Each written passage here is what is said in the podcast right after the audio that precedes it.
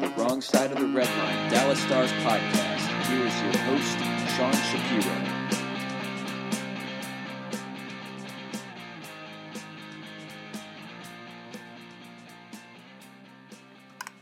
Well, we were going to open with a heartfelt discussion of NHL player safety and Jamie Alexiak's recent 2-game suspension, and we will still talk about that. But as Ryan said to me when we got on here, he has more important things to talk about than a suspension for the Stars' 7th best defenseman. So Ryan, take it away. Okay. And you kind of make it sound like this is something that's been festering under the surface for me all weekend, but it literally happened when I looked this up about 15 minutes ago. I will start this. I guess the best way to start this is how awful would you rate the Stars goaltending as this year? Am I looking at other factors, or okay, let me just on the surface. If you were, I would say a partisan neutral observer. I don't know why I said partisan. As a neutral observer, how would you rate the Stars goaltending play this season? It has been average. Okay. Well, that was not what I was expecting you to say. I was expecting you to say it has been awful, because if you look at the numbers of Kari Lehtinen and Antti Niemi, that's what you would say on the surface. But did you know that Dallas has the 12th best even strength save percentage this season in the NHL? I wouldn't have believed that.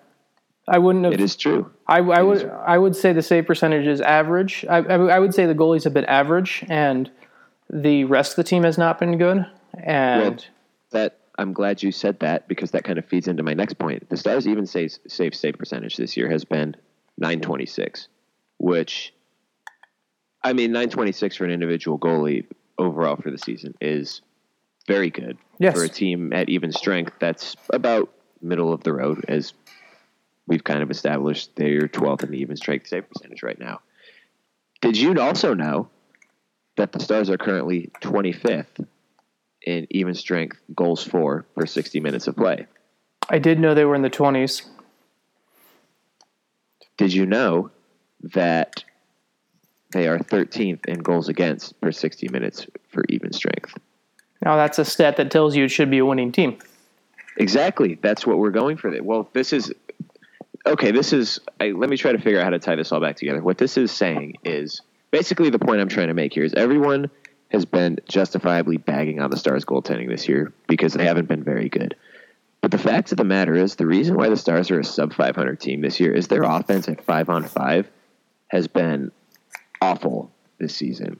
Well, Jamie Benn has 2 5-on-5 goals this season. That's it. Well, if you look at Jamie Benn, who I saw you having discourse with someone about this on Twitter the other day, may or may not still be suffering adversely from his offseason core muscle surgery. And as you said, he'd never admit to it, but I think it's a reasonable assumption to say that he's probably not in the same condition he was at this time a year ago.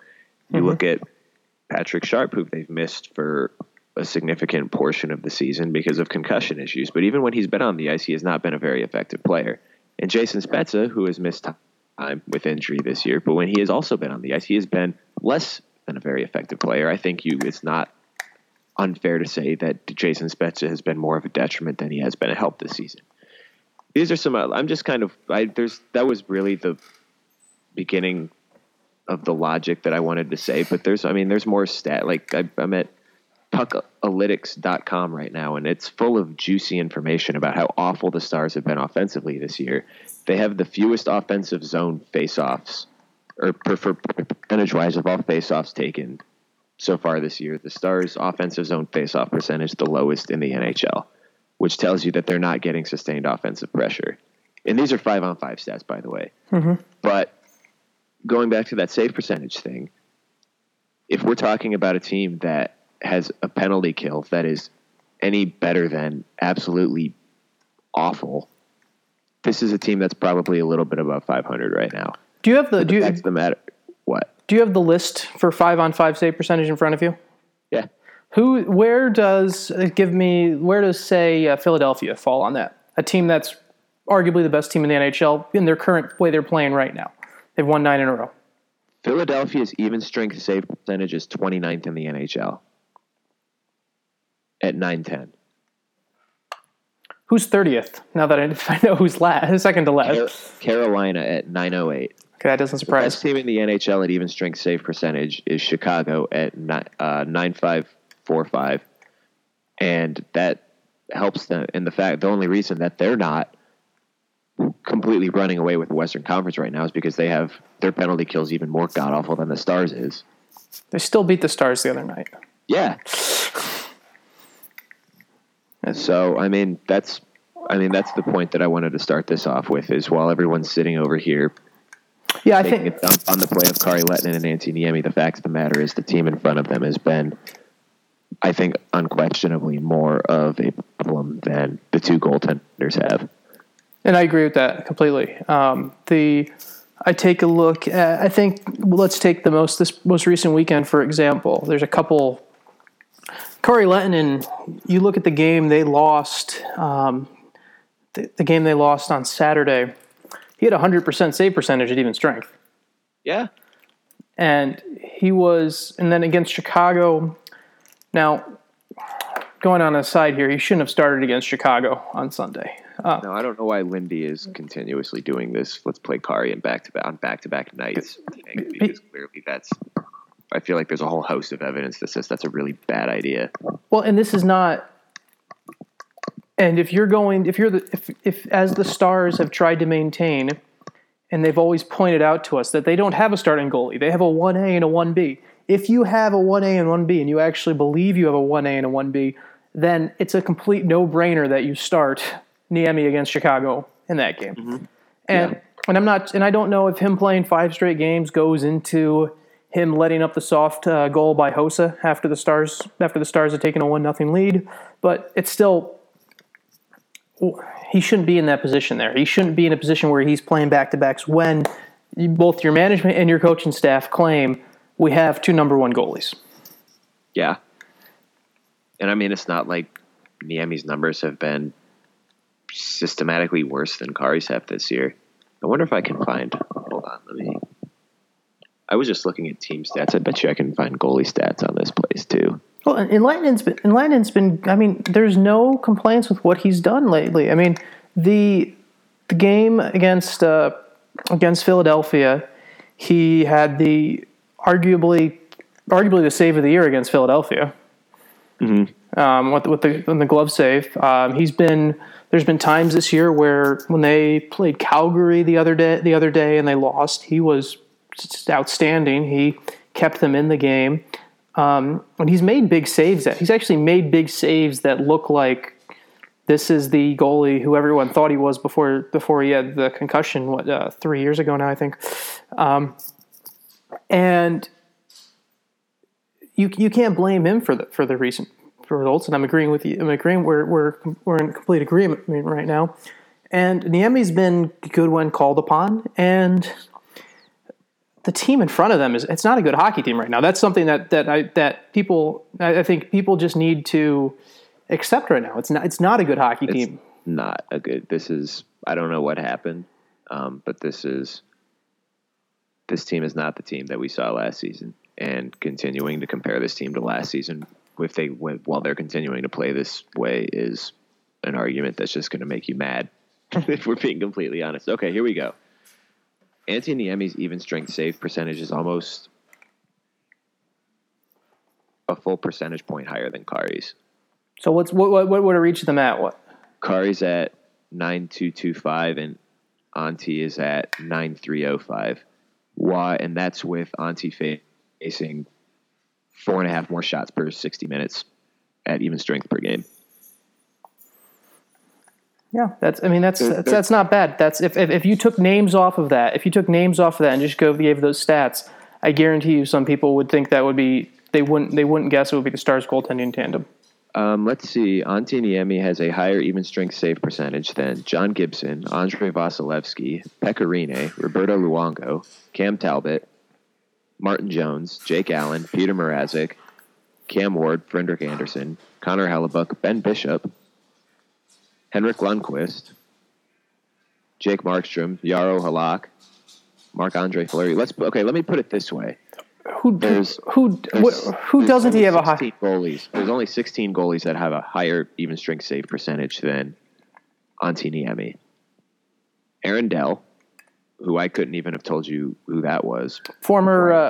Aaron Dell, former Allen American in the ECHL, and worked his way up from the Dallas Metroplex area. Oh, there you go. I did not know that.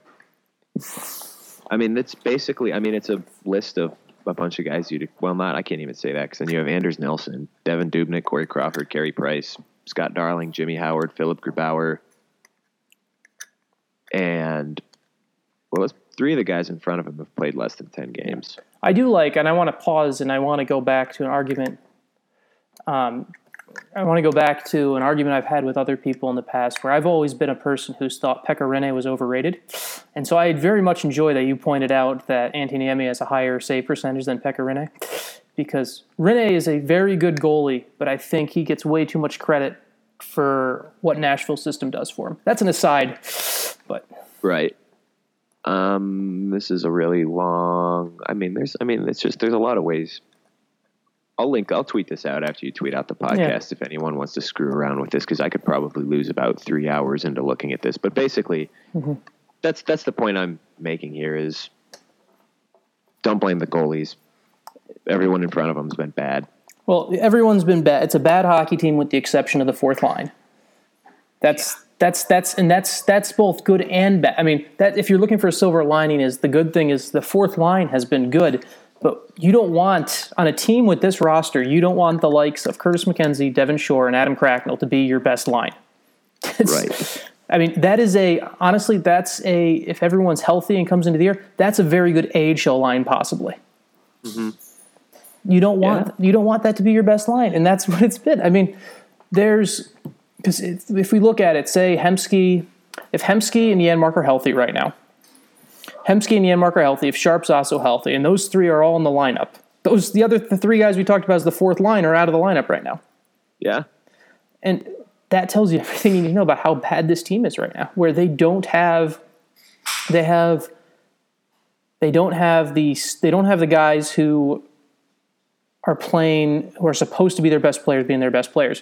We were joking about, go back to when the Stars beat Nashville last week, and they put Spezza, Sagan, and Ben together, and they actually produced. They all three scored a goal. They had some points, everything like that.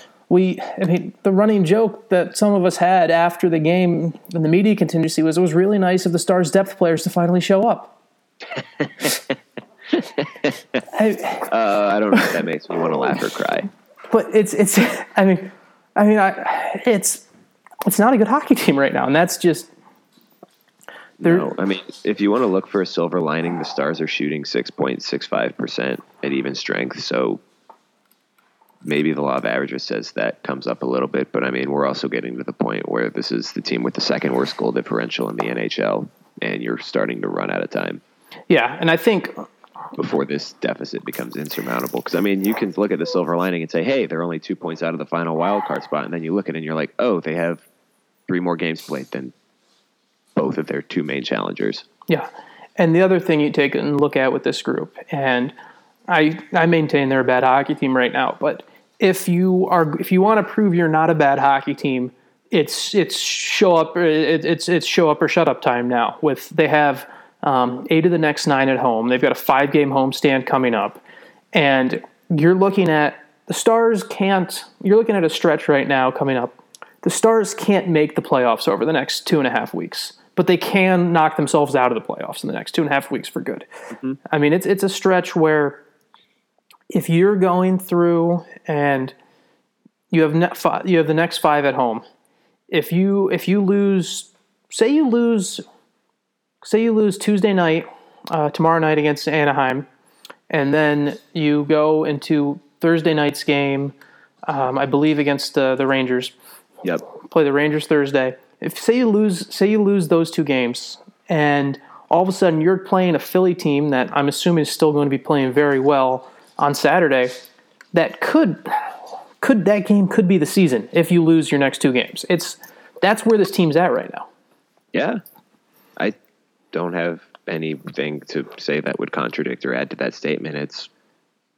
It's kind of sad to think about how far this team has fallen that quickly. But yeah, you're absolutely right. They're not playing, and that's, you need to start. I mean, it goes into the same thing. You need to start showing signs of life, because then, you know, you talk about they lose that game, then they're what, 2-6, 2-7 this month if they lose these next two, and then you get to the point where, you know, doubts, if it's not already starting to creep into everyone's mind, it's fully crept into everyone's minds, and you know, all of a sudden they're sitting there thinking like, oh crap, this might actually, we might actually be on the outside looking in at the end of all this.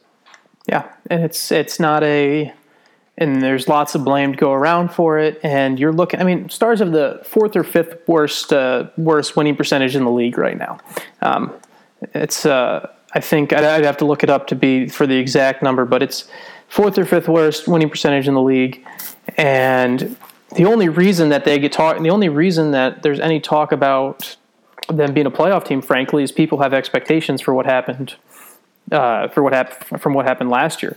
If this was if we were going off what happened 2 years ago and they came into this season, this would be expected. So it's not a good hockey team right now. There's a couple factors that go into that, and one thing I think we have to look at, and I want to bring it up on the podcast here, is There's blame to be shared on all levels, and I think the injury excuses, while it was a storyline early on, those have to be thrown out now. You don't have time for that. Everyone deals with the injuries in the NHL. It sucks, but you have to deal with it. But you have the point, too, where you have to start looking at all levels of it. There's the defense, which has been bad because you haven't gotten consistency from players, and they haven't been put in a position to play consistently. We've talked a lot on this podcast before about how they've handled defensemen is poor on both the coaching and management front. And there's also the biggest issue, and I think we really you started with it, and I want to hammer it away one more time, is the fact that you have the big names who aren't showing up. And as long as you have Jason Spezza, Jamie Benn, Tyler Sagan at 5-on-5 looking like average NHL players, you're going to be an average or below average team. Yeah. So that basically is it. This week isn't very forgiving either. You have the Ducks are coming into town on Tuesday, and the Ducks have just scored 3 goals on the power, went 3-for-4 on the power play on Sunday against Ottawa the other night. So that's a matchup to watch right away. And then you have the Rangers, who are playing well. Rangers are getting very good goaltending right now from Antti Ranta. Who I don't know if he'll play Thursday night or not. And then the Flyers, who we saw this past weekend. It's not an easy stretch, and you're right on the edge of a cliff right now, where you need to see the team win a game A, they're not supposed to, and B, actually win back to back. When a team's only won back to back games once all year, you're not a good hockey team. Anywho, so we've shoveled and we've thrown enough dirt on that subject. I actually do want to talk about the Jamie Alexiak suspension, I do want to talk about the Jamie Alexiak suspension, not because of who the player is, but because of the implication for, because as you and I were talking about it before the podcast, what the hit looked like. I mean, it looked exactly like. Hold on, I'm still browsing, and I just. Jason Spezza at even strength. Oh, you're going back there. Yeah, has a 33% goal share, which means basically that for every 3 goals that are scored when he's on the ice at even strength, 2 are by the other team. So that's just kind of one last pile of dirt to add onto that. There you go. Okay, well, now you're going to answer my question about how the Alexiak hit looked like. Exactly like the hit that Nazem Kadri laid on Sedin earlier this year that he didn't even get a hearing for. Mm-hmm. And that doesn't even equate to the fact that Jamie Alexiak is a good half a foot taller than Nazem Kadri, so it's not like he can really hide how he's going to hit somebody because, sorry, you're that much taller, you're going to hit someone in the head, even if you don't. Yeah, I have a contact's going to be high because you're just taller. Sorry. I have a couple thoughts on this suspension. The first is if I gave you the rule book, just the rule book, and I gave you the video of that hit, you'd give it a suspension, simply because looking at the rule book, that is the letter of what the rule book should be. Now, if I was to go say, here's three hits that were suspensions, I was give you video evidence and say, hey, here's three hits that were suspensions, and here's three hits that weren't suspensions. Where do you think this falls? All of a sudden, you'd say, well, that's not a suspension. Mm-hmm. So the problem is not with the rule. And I'm all for protecting guys, protecting players, and giving and protecting people's brains. I'm all for that. But the problem with this is the rule's great, the application is bad. That's really what it is. It's you don't have even punishment given out for it, and you don't have the and you also don't have consistency. It's. What else is Jamie Alexiak? I think the most telling thing to me about it was Lindy Ruff was asked about it the next day before the Chicago game, and he said at the time he didn't even think twice about it during the game. He didn't even think about it. Yeah, they didn't even call a penalty on it. Yeah. So I think if you're going off the rule book, if you're going straight off the rule book, I would have given him a game. But that's because I would have been going off the rule book. But if I was the same person who had set a precedent, but if I'm going off, I use some courtroom jargon, if I was using what prior precedent was, it shouldn't have been a hit. It shouldn't have been any suspension. Yep. Speaking of Jamie Alexiak, did you see Radko Gudas try to headbutt him in the balls in that game? That was kind of funny, actually. It's like Radko Gudas legitimately is not a bad hockey player, but he just does some dumb shit on the ice sometimes. Oh, I think Radko Gudas is the only, and just because I watch the Stars more than any other team, obviously, but there was a point in the game, in that Philadelphia game, where there was a penalty where Antoine Roussel got a call on Radko Gudas, where I think the only Radko Gudas may be the only player in the NHL that doesn't get a call from the referee that Antoine Roussel gets a call over. Ooh, I'd have to think about that. I think you're right. I literally don't think that there would. Maybe like Steve Ott or Sean Avery if he was still in the NHL. Yeah, but I think you're looking at two players who aren't ever going to get a call. It's those two. Yeah. And then when they were tangled up, it was Antoine Roussel got the positive call, which is just tells you everything. Unheard of.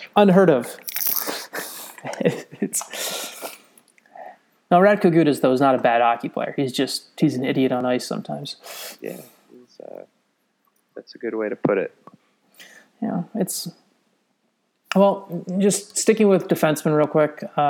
I think Alexiak would have been a healthy scratch either way on that in that Sunday game against Chicago. Johnny Oduya was going to come back in the lineup, and the Stars are once again back to technically right now they're only at 7 defensemen they have eligible since Alexiak is suspended for Tuesday's game with Anaheim and Julius Honka is still on IR.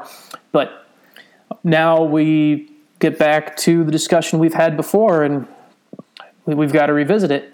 Oduya's back. What happens when Julius Honka can come off IR this week? Can we rephrase this a different way? Sure. What do you think is the move that Jim Nill makes to jumpstart this team? What do you think is more likely? That he trades a defenseman or he fires his head coach? I think he trades a defenseman. Because I know we talked about this for a hot second last night, that if the Stars could start this week 0-2, then you're talking about maybe if they lose Saturday, then we're firing up the fire the coach burners. Mm-hmm. But I'd like to think that Jim Nill is a smart guy, and I'd like to think that he understands the predicament he has as coach in here. Wouldn't it be I mean, I know there's no fairness in hockey, but wouldn't it be more fair to his coaching staff that he makes a move to correct his own mistake as opposed to trying to fire up the guys by firing the head coach and then saying, okay, you guys are in the same shitty situation. We're going to have someone else try to make better of it. Yeah, I agree with that. The thing I would do is I think the trade comes first because if you're changing your coach, there's two messages you can send when you change a coach. The first message is this is just to shake things up, which I disagree with doing that. What you're actually saying when you change your head coach is that we have the roster here who can win. It's just not being applied properly. And I don't think that's the case right now. There's coaching things you can question. There's coaching decisions you can question, but you have to look back at the management, and they don't have a roster there that could win just by changing a head coach. So I think the first move is a trade. I don't know. I think there's a couple options for that. I mean, we've said before where Johnny Oduya is probably the guy, is probably the one who gets moved. And potentially, there was another idea where I saw Mike Heika threw out the idea of trading Patrick Nemeth to Detroit for a prospect just to kind of create some consistency on the defense and basically get addition by subtraction on that part where you don't have 9 defensemen, you have 8. But that's a minor move. I think we see a trade soon. I think you're looking at someone's getting a new address and a new team by Christmas. I really think that will happen. I think it's a point where you have to make a move like that. It just depends on what deal it is. Okay, that's a fair answer. I'd agree with that too, because it's kind of shady for your GM to come out and say, okay, you're fired. You know, I put you in a really bad situation, and you're fired. Okay, Jim, why don't you fire yourself first? Well, I'm interested to see how that plays out. I mean, I've been interested to see how that plays out for the last 2 months, and the way that the season has gone, I'm really not interested to see how it plays out anymore. I just kind of want it to play out so we can get it behind us. But kind of going back into what you said there, that's kind of what the Ducks did last year when they get to this point, they started off last season pretty horribly, and their GM just straight up came out and said, I like the roster we have here. We're not making any moves. So it's on Bruce to get this figured out. Mm-hmm. And then they went on a 35 game run where they lost like 4 times or something like that. Yeah. Mm-hmm. And then Bruce, not that that's going to happen here, but and then Bruce Boudreau lost his job after losing in the first round of playoffs again. Go figure. Yeah. I don't think you fire somebody. I don't think you fire the coaching staff. And I also want to point out that because I see people address it on Twitter and things like that, and I just want to.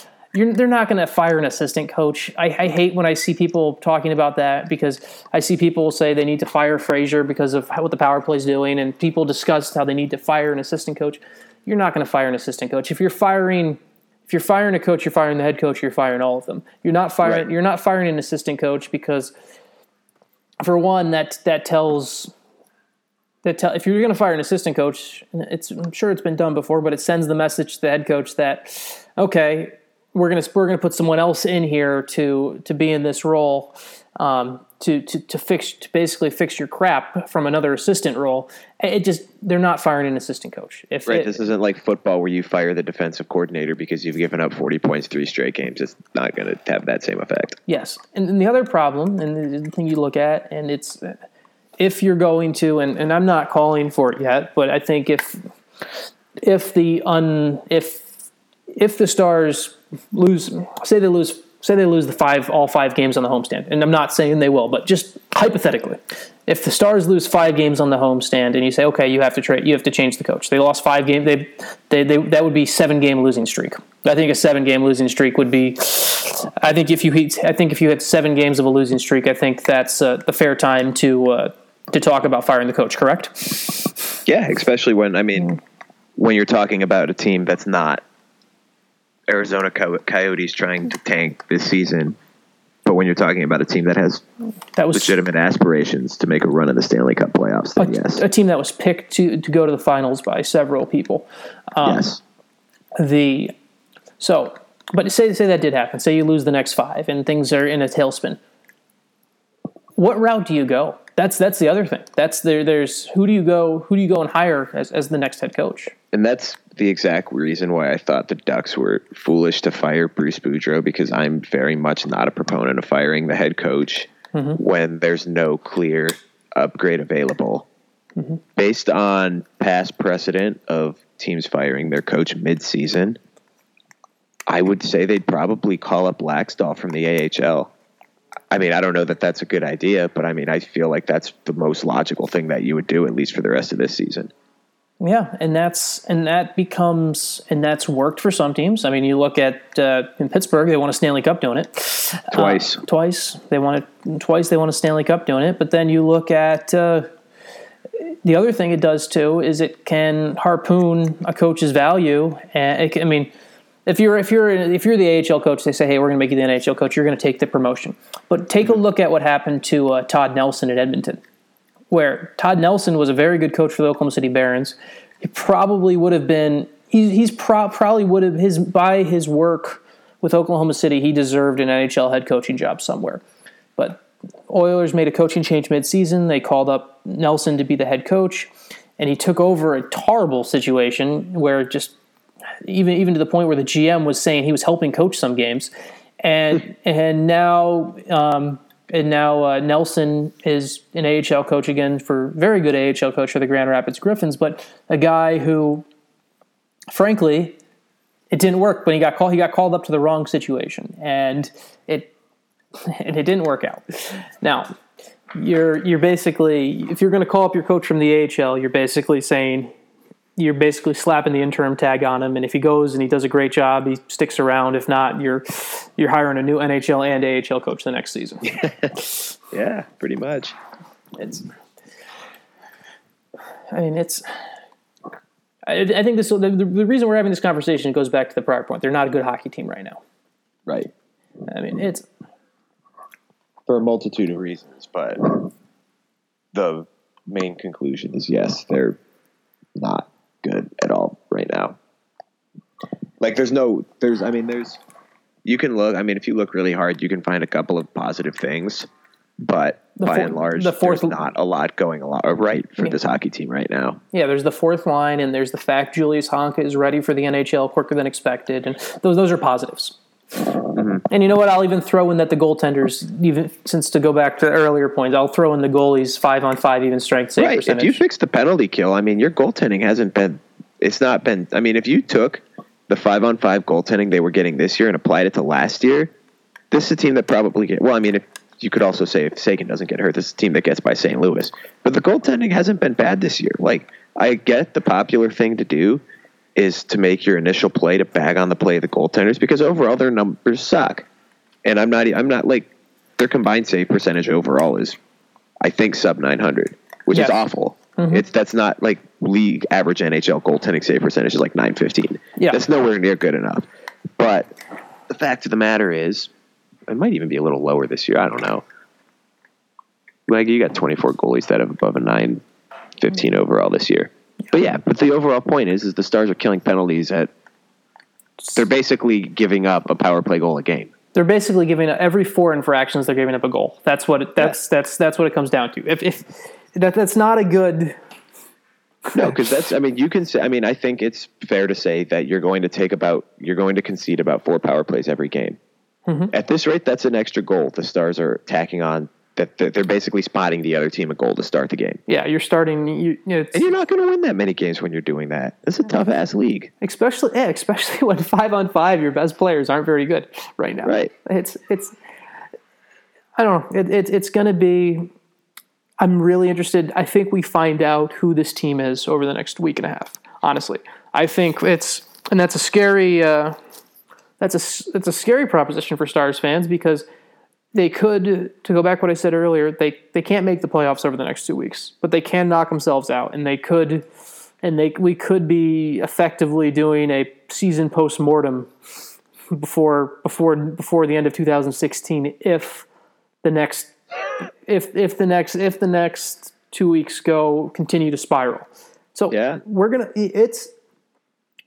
Lindy Ruff said it himself in the postgame yesterday that the next homestand and the next stretch they have through the end of December is their season.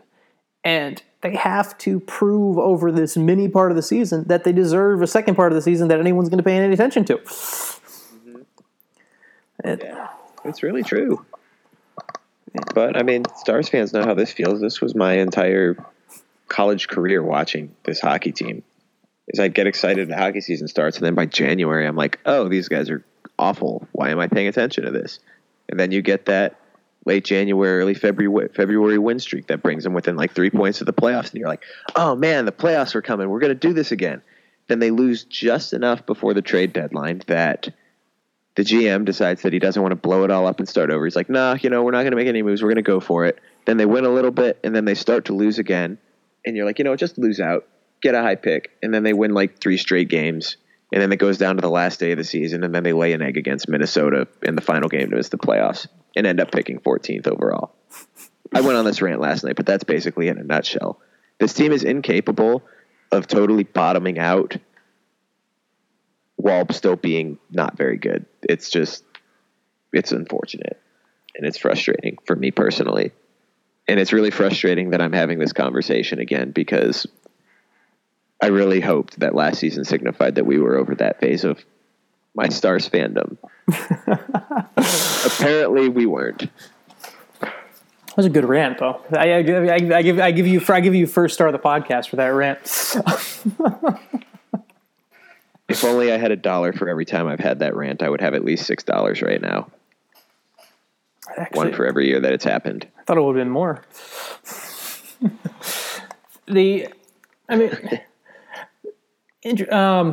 One thing I want to switch to, and it's a positive thing, just to kind of talk about. We talked about goaltending, and we talked about the positives of goaltending in the NHL to open the podcast. I want to just bring up. I'm really interested. One thing I'm interested in seeing within the Stars organization right now, because he made his first AHL appearance this weekend, is Landon Bowe, who is a goalie on an AHL contract with the Texas Stars.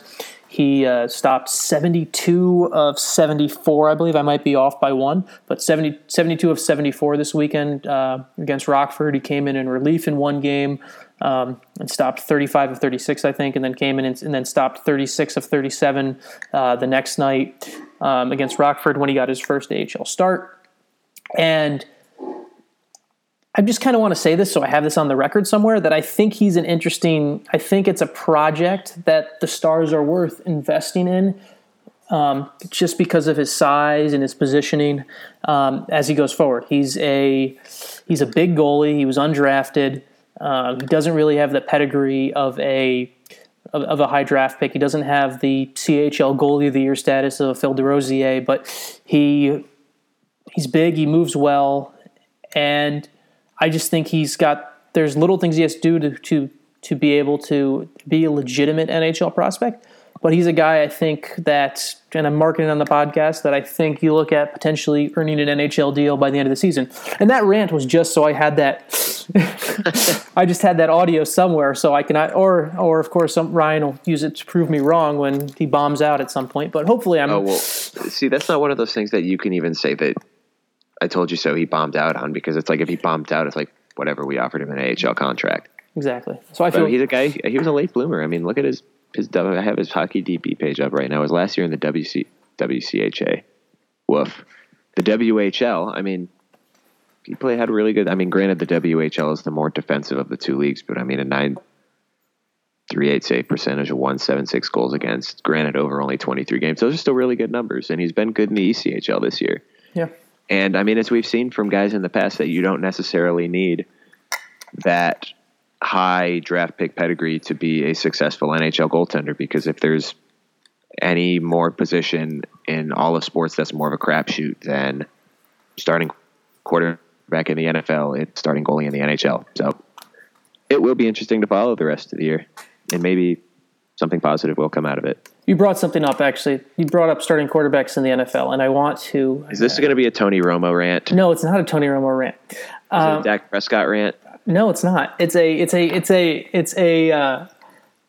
rant that it's a theory that was pointed out to me on Twitter the other night. Let me dig it up here. That the theory that all other Dallas sports teams' success has to be sacrificed for the Cowboys to do good in a year. Oh. The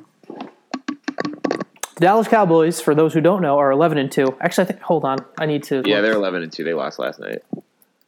But the Dallas Cowboys are 11-2, and we're in December. And hold on,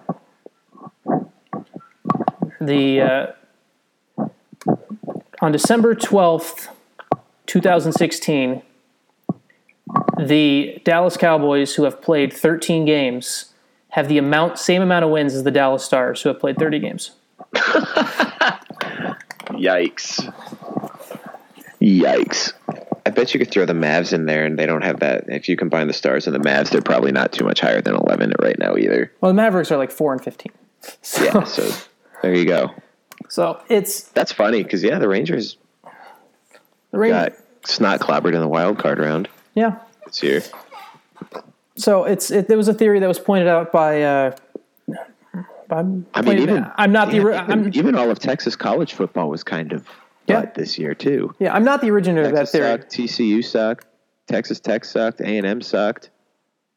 What do they do? Do they just throw every Texas sports team into that big old pit that Gerard Butler kicked that guy into in 300 and just say, here you go.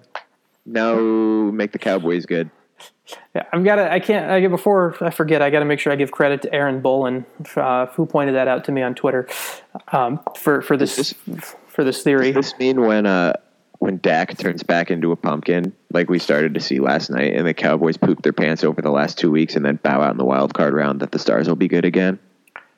Well, that would be. I mean, if you look at the timing for that, say if Dak Prescott has a bad game this week against Tampa Bay. And the Stars win 3 straight. And then Tony Romo starts the next week against – I don't know who they play the next week. But they starts the next week. And it would work out well. It would kind of work out well with the Stars homestand if this theory indeed rings true. I'm going to pay attention to this because if this happens, then we're going to have – start the podcast off next week talking about how we need to sacrifice the Cowboys to save the Star season. Well, is this a sacrilegious thing to say? Am I going to start getting hate mail because I said that? I don't think so. I hope not. Do we have enough Cowboys fans, primarily Cowboys fans who listen to this for it to even be a deal? I don't. Probably not. Possibly. I don't know. Possibly. I mean, it's still a. It's still an whether you agree or not. It's still an interesting. You look at when the Cowboys were good and they were winning Super Bowls in the '90s. The Stars were not a good team then, and actually, technically, they were good, but they were in Minnesota still. And then in the '90s, when in the mid '90s, when the Stars were here and the Cowboys won in the Super Bowl in '96. The Mavericks, as was pointed out to me, were also very bad then. I don't know anything. I'll admit my basketball knowledge of the mid-'90s doesn't include much past that Michael Jordan won 6 championships. But it's an interesting theory that you know what? It's proven true this year. So I'm most definitely going to pay attention to this now. I'll make some spreadsheets. Just kidding. I won't actually make spreadsheets, but I am going to pay attention to it because I like coincidental things like this. They make me feel all warm and fuzzy inside. Yeah, well, we'll see. I mean, I think it was. I didn't work this Sunday. Stars and Cowboys played at the same time this past Sunday, and so I was about to look at the results, but they both lost on Sunday, so it didn't work out there. I don't know. It's a good theory. Thanks to Aaron for pointing that out, and. You know what? Next week will be more fun. I promise. Next week will be more fun because we're going to talk. We'll do our World Junior. We'll do our World Junior preview for guys to watch and things like that on both the Stars front. And I'm guaranteeing us a little bit of fun no matter what happens this week. Oh yeah, I love World Juniors. This is one of the things I get most excited about for Christmas is watching this. Yeah. Especially since the USA under 20s are probably better than the Canada under 20s at this point. Mm-hmm. Suck on that one, Canada. We're just going to try and insult all Cowboys fans and Canadians as we go out, aren't we, today? Yep. Bring it on, Canada. Well, next week we'll have some more fun with World Junior. Promise we'll do that. And hopefully we, I don't know, maybe we'll have that trade to talk about finally. So everyone, thanks for listening.